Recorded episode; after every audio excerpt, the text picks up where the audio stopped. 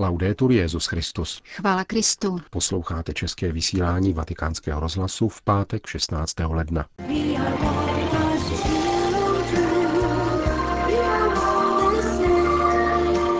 Papež František na Sri Lance a Filipínách.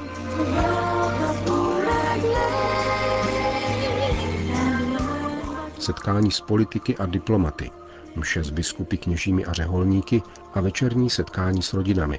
Takový byl program prvního dne návštěvy Petrova nástupce na Filipínách. Intenzivní program tohoto dne apoštolské cesty začal papež František návštěvou u filipínského prezidenta Beninia Aquina. Po soukromém rozhovoru a setkání s prezidentovou rodinou papež v reprezentačním sále rezidence hlavy státu oslovil politické představitele a diplomatický sbor.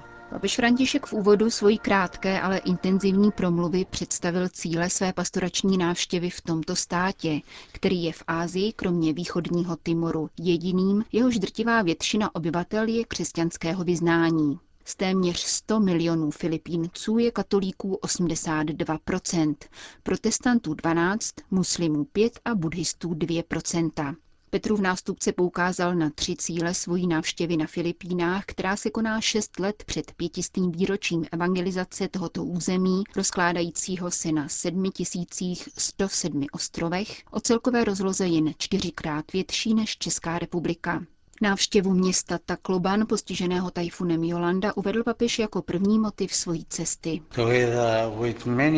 Spolu s lidmi celého světa jsem obdivoval hrdinskou sílu, víru a odolnost prokázanou tolika Filipínci v této i jiných přírodních katastrofách.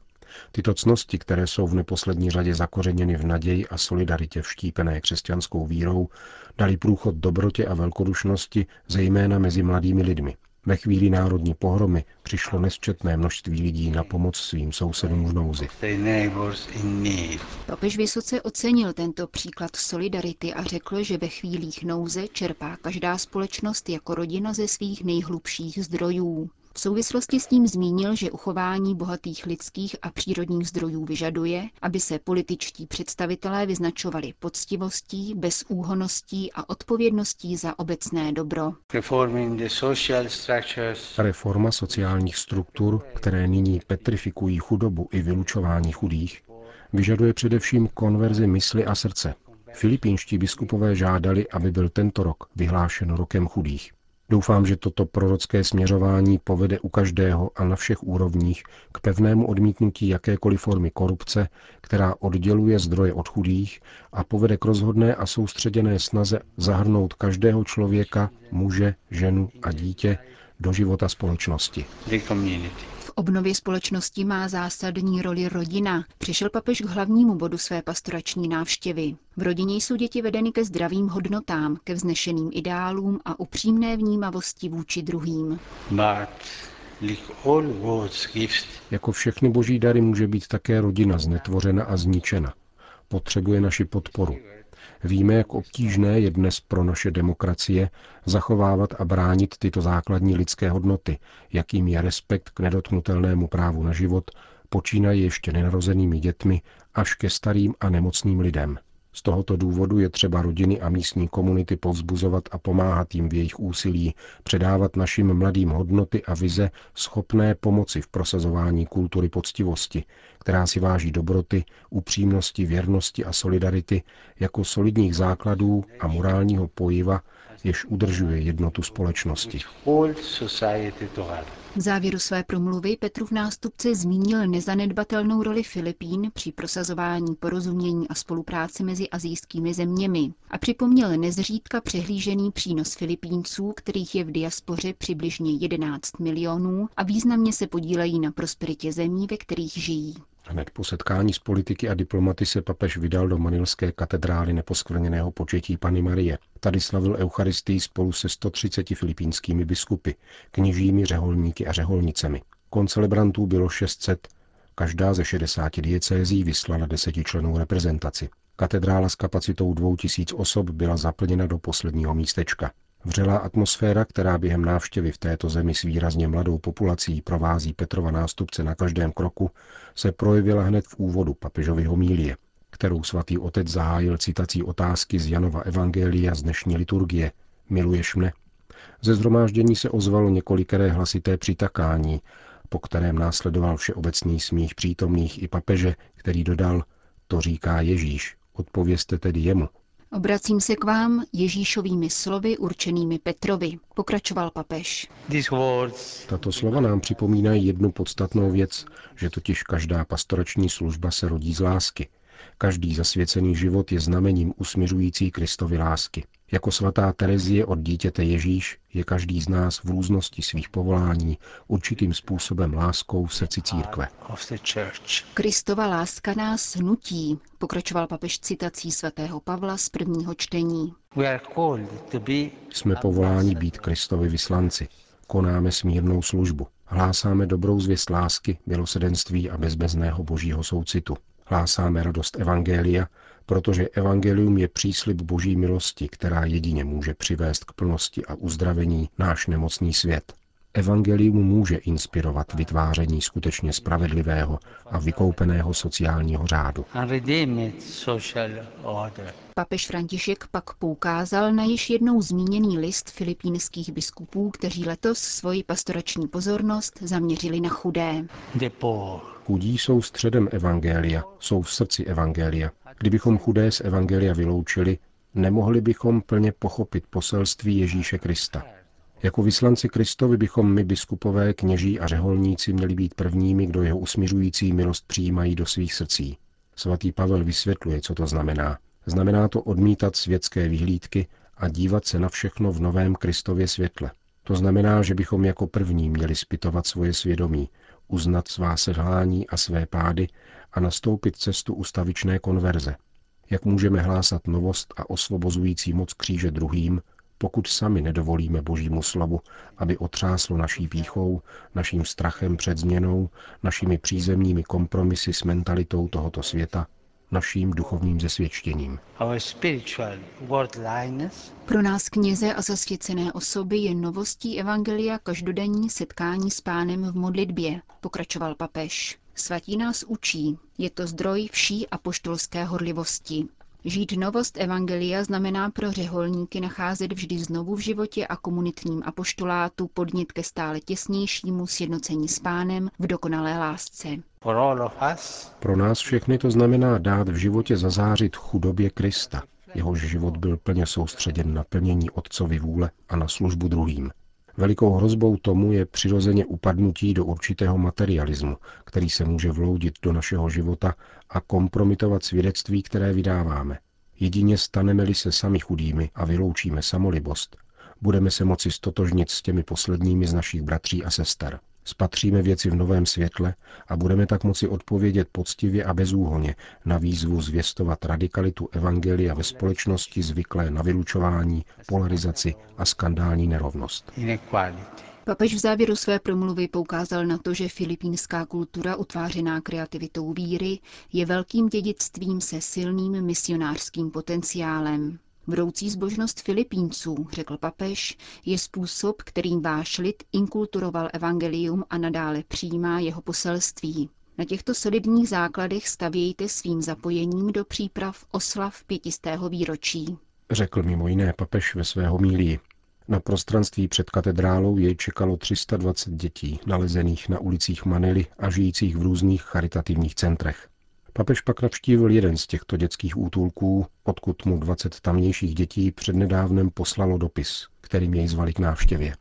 Krytá sportovní hala s kapacitou 20 tisíc míst, která je součástí řetězce filipínských obchodních center, hostila podvečerní část programu Bohoslužbu slova s filipínskými rodinami. Setkání bylo přinášeno do všech kinosálů zmíněného obchodního řetězce a zahájila jej trojice svědectví místních rodin.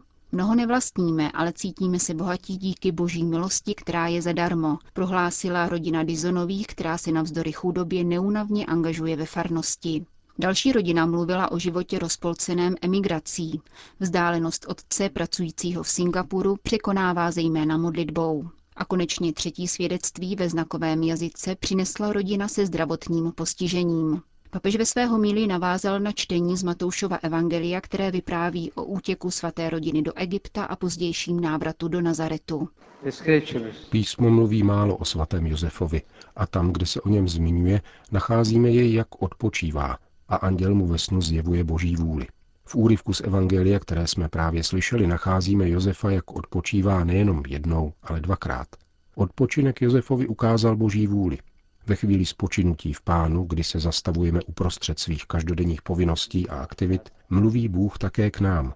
Mluví k nám ve čteních, která jsme slyšeli, v modlitbách a svědectvích, v tichu našeho srdce.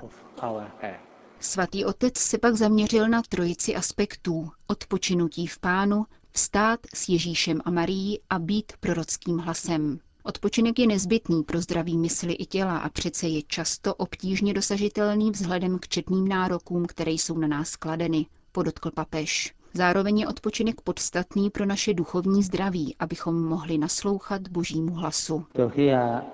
K naslouchání a přijetí božího povolání a k přípravě Ježíšova příbytku musíme být schopni odpočívat v pánu. Musíte denně nacházet čas k modlitbě. Mohli byste mi však říci, svatý otče, já bych se chtěl modlit, ale mám tolik práce. Musím pečovat o děti, mám povinnosti doma a jsem příliš unaven, než abych dobře spal. To může být pravda, ale pokud se nemodlíme, nepoznáme nikdy to, co je ze všeho nejdůležitější, totiž Boží vůli pro sebe.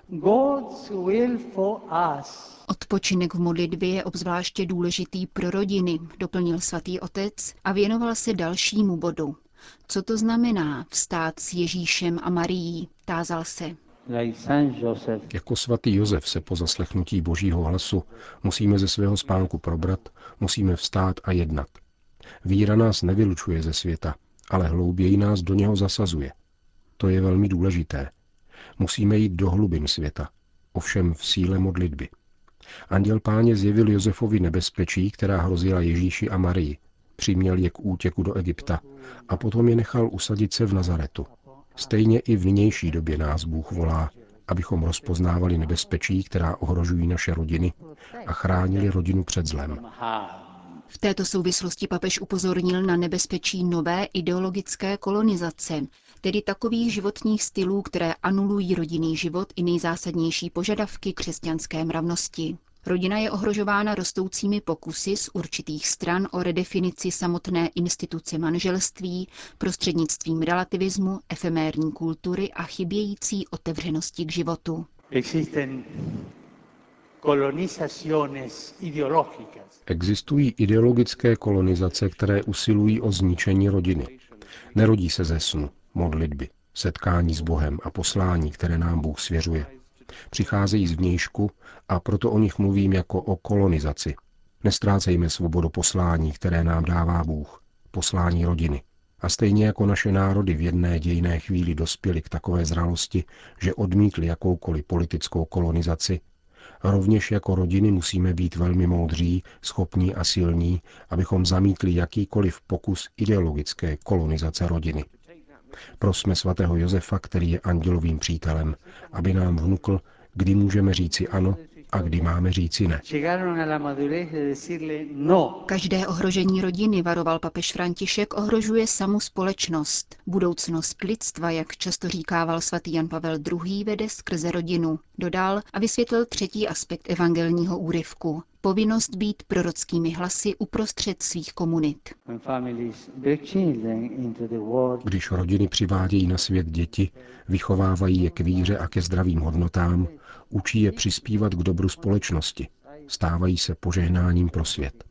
Boží láska se zpřítomňuje a aktivizuje tím, jak máme rádi a dobrými skutky, které konáme. Tak šíříme Kristovo království ve světě. Konáme-li to, zůstáváme věrni prorockému poslání, které jsme obdrželi ve křtu. V samém závěru papež rodiny vyzval ke zvláštní pozornosti vůči těm, kteří svou rodinu nemají, hlavně starým lidem a sirotkům.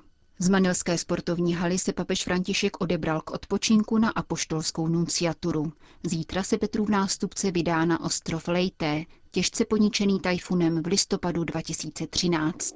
Končíme české vysílání vatikánského rozhlasu. Chvála Kristu. Laudetur Jezus Christus.